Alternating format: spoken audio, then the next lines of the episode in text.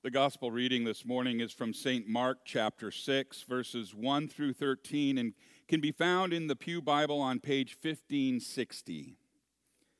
Glory to you, Lord. St. Mark chapter 6, verses 1 through 13.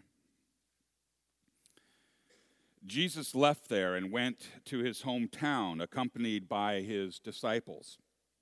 And when the Sabbath came, he began to teach in the synagogue, and many who heard him were amazed. Where did this man get these things? They asked. What's this wisdom that has been given him? What are these remarkable miracles that he is performing? Isn't this the carpenter?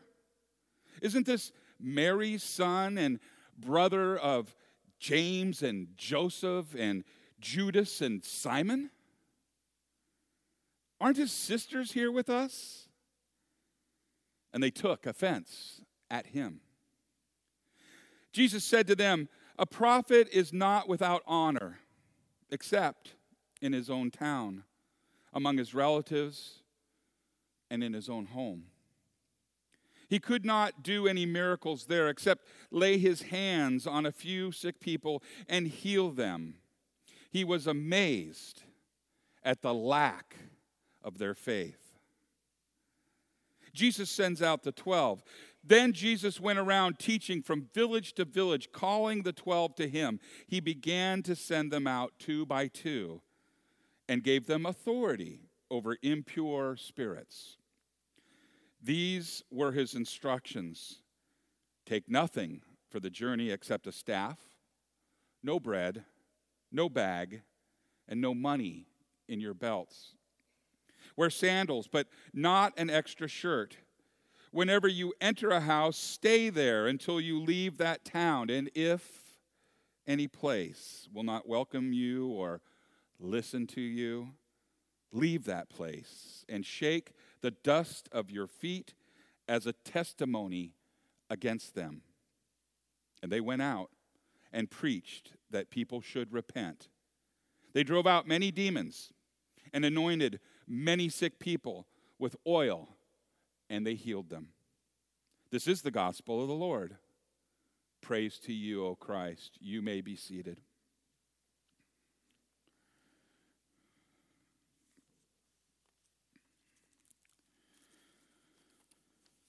Will you pray with me? May the words of my mouth and the meditation of all of our hearts be acceptable in thy sight, O Lord, our rock and our Redeemer. Amen. In the name of Jesus.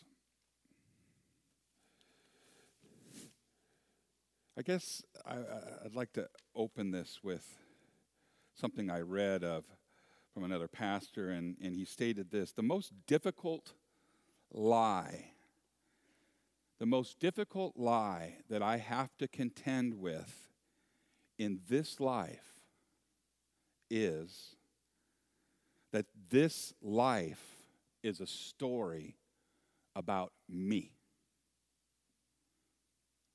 The most difficult lie that I have to contend with in this life is that this life is a story about me.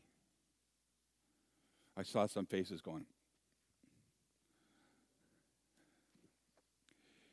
I take it to mean that I think too highly about me, myself, and I.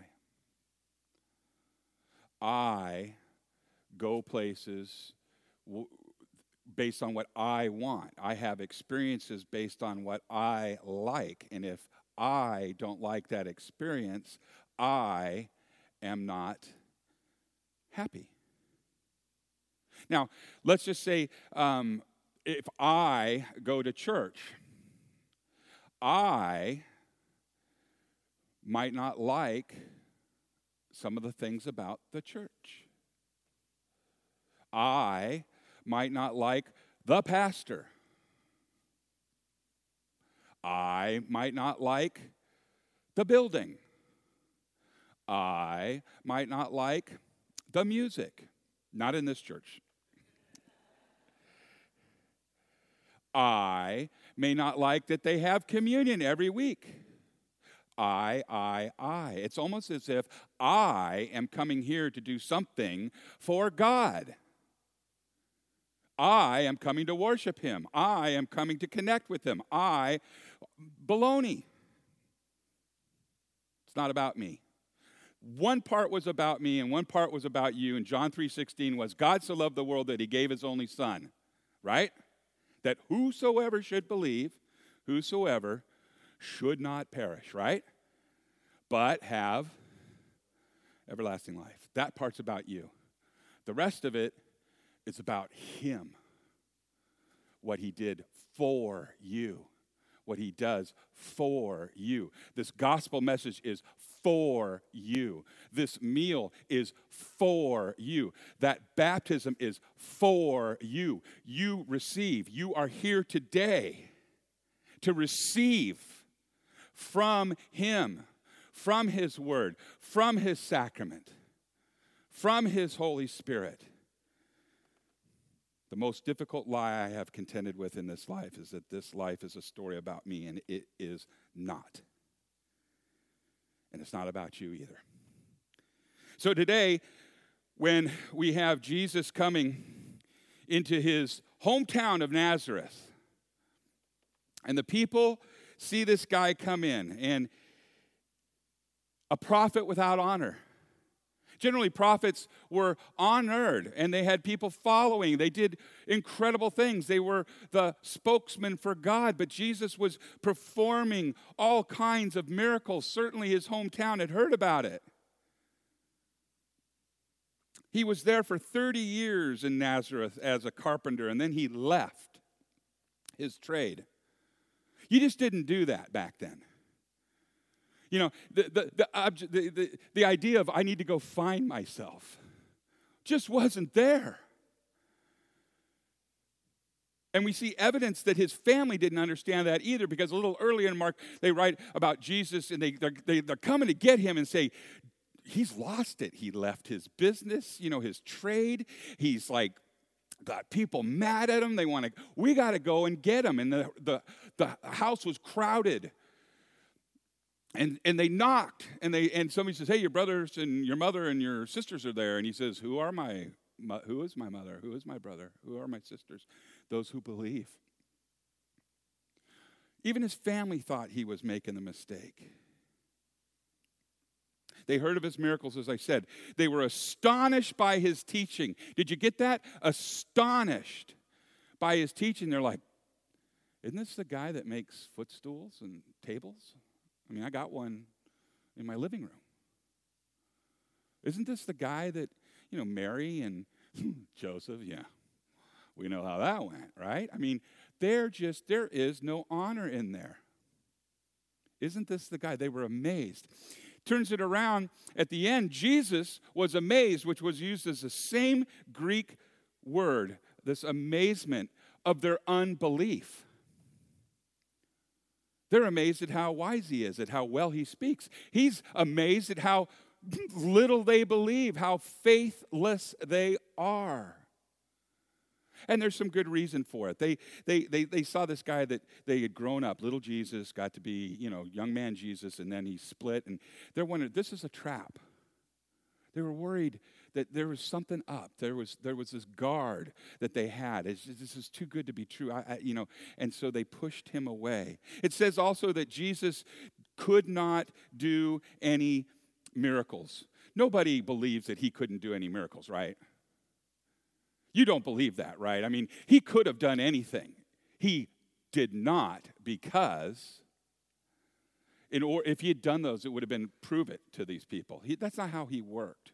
He worked with the faith of those people that came to him with a need, and their faith was strong, and then the miracle occurred. Their hands were open. Case in point, last week, the lady who had had the uterine hemorrhaging for 12 years. No business did she have being in a crowd of people like that. She was unclean. No business did she have touching anyone let alone a rabbi. But her faith led her to just touch that garment and she was healed. Jesus That wasn't a surprise to him that she did it. He foresaw it. He foresaw it. He knew that was coming. And just like in Nazareth, he could have done all kinds of stuff. But that was also like what Herod later on. Jesus was, was, was rejected in his hometown. Then you have Herod wants to see him do something. All right, do a trick, you know, make something appear, disappear. And he didn't do it. He didn't even talk to him. Was it because Jesus' powers were limited? He didn't have it on that day? No, it was not a, uh, for his purpose. That's not how he works. That's not how he brings in miracles to the faithful, he, and to those without faith. He just doesn't do it that way. We see this kind of faith sometimes, well, not sometimes, we see this today. We see that God has blessed and God has provided such goodness, and yet many, many people remain ungrateful. Many people remain unbelieving. They believe that the story of this life, this life is a story about them. But the Christian does not. The Christian needs and has eyes to recognize and ears to hear the gospel, God's word. The Christian has a heart to believe in its promises by his grace. Now, Jesus was rejected, but it didn't end his ministry. No, he went and continued to teach from village to village. Calling the twelve to him, he began to send them out two by two and gave them authority over impure spirits. He said, Take nothing, the bare bones. His grace was sufficient. God's with them was sufficient. And then we hear that also from somebody that did go out and spread the word and message against or message for repentance. And that is Paul. And Paul comes with this story in Second Corinthians, and he is telling it in the third person. I know a man. Did you catch that? I know a man. He says that uh, I must go on boasting, although there is nothing to be gained. He said that, uh, that he didn't know on his vision whether it was a bodily he was taken up bodily to the third heaven or if it was a soul kind of thing. He says, I don't know. God does. Now, he says, even if I go on boasting on this, I would not be a fool. In other words, what I tell you is the truth. Now, why is he saying this to these people? At the time, the, the Corinthians were being led astray by super apostles. These were really slick guys and they were polished. And they gave just such a beautifully well timed sermon, and everything blended together perfectly that there was seamless. It was like, oh my gosh, what a beautiful production. Their music was just perfect. Everyone got into a flow. It was just nice. In fact, we have people like that today. Some people on TV. Isn't this nice? You know, it's it's the story of life is my story. And let me just parade to you right here. This is what Jesus has done in my life. Right? That's attractive to people sometimes, right? They want to see, whoa, if he got that, then I can get that. But that's not the message that Paul was delivering, and that's not the message of Christ. The message is number one that we start each and every week is that you need Jesus. I need Jesus. Why?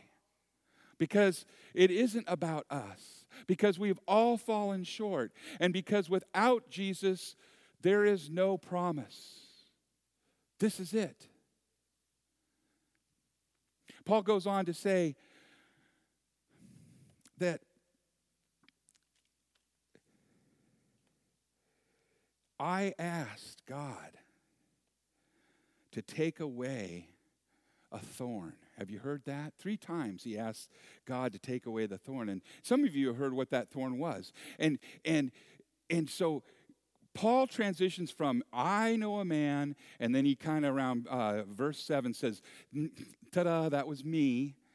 But then he says, But I'm not going to boast on that so that you don't think more of me and what I say and what I did than you should. I need to point back to Christ. And so let me tell you this I have been afflicted with a thorn. Now, the people listening to him at that time and the people that were reading it would know what the thorn is. We have like three different theories on it. One is malaria, who was constant and, you know, it was uh, devastating to him. One is that his eyes had some problems, you know. Um, he did have, you know, uh, when he had that encounter with, uh, Who are you, Lord? Like, I know who you are. And he couldn't see. And then, like, scales fell off his eyes. Some people said that maybe, um, or conjectured that maybe that's what it.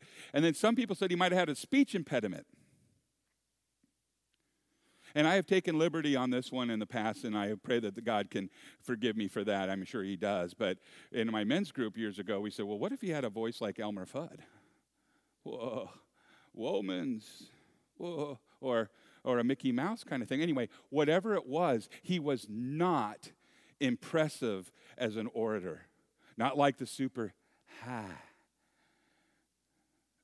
the super apostles. So he boasted in his weakness. And he said, I am made strong in Christ in through my weaknesses. Three times he asked God to take that away. Three times God said, "No. My grace is sufficient." And yet the people at the time, the Corinthians, the fickle people were going, "Yeah, I just like the way that the super apostles preach." They, I connect with them. Paul, or his weeping eyes, or his malaria, you know, his color's off. I mean, he's whatever. That's what they were looking at. The world states and believes that strength comes from our status, our wealth, our health, our beauty, our youth, our power. And Paul is saying, no, that's, that's about you, and those are all gifts from God, anyways. Paul points that when I am weak, my strength is, his strength is apparent. When I am empty, his strength is sufficient for me. Now, what does that look like today? I'm going to use a personal thing um, not to parade it out and, and, anything like that, but you guys know that we had Graham, you know, years ago, and Graham um, was a miracle, and Graham is responsible for this family coming to the church and um, being becoming baptized believers. My wife and my three sons.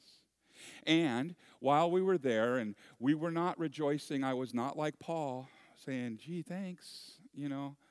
I know that you mean this for good, but guess what? He did. One of the things that we learned from that experience with Graham was a G tube. Have you ever seen one of those or had one of those or anyone know anyone with it? It's a tube that is, well, there's a hole made in your abdomen and it goes all the way into the stomach.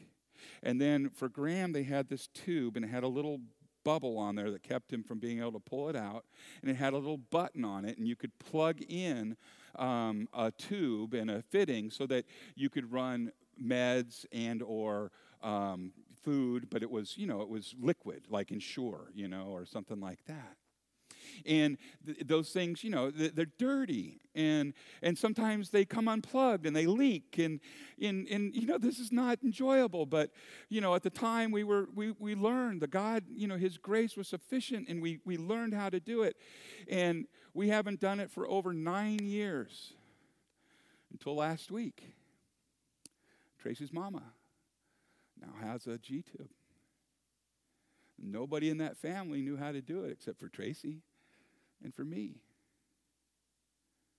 And so while we were probably not bearing the load real great, you know, we're like, why me? you know, now from hindsight, now seeing backwards, I can see Tracy can see, her family can see. Wow. You guys were equipped for a moment such as now. And I'm telling you that right now and through your past, everything that you've done from way back when to now has prepared you for what may come today or tomorrow. None of it is wasted. Not any of it. And so, what Paul is reminding us and what Jesus is reminding us, Jesus himself had no honor in there, you know, in his own hometown. It's not about your honor. It's not about what you bring to God, it's what he has brought to you. And even in the lousy moments like G tubes or lousy moments like saying goodbye to a loved one, we remember our baptism. We remember that we walk wet. We remember that it is all going to be okay, even if it doesn't feel like it. Even if people say, Sorry, you just don't look right. Sorry, your music isn't right. Sorry, you're not right. Sorry, you know, you don't make the grade. The, the liar comes and says, You're not enough. And Jesus says, You're perfect as you are. We are made strong by His grace our weaknesses that we call weaknesses and what the world says weaknesses are not. They're gifts. And may we have eyes to see that.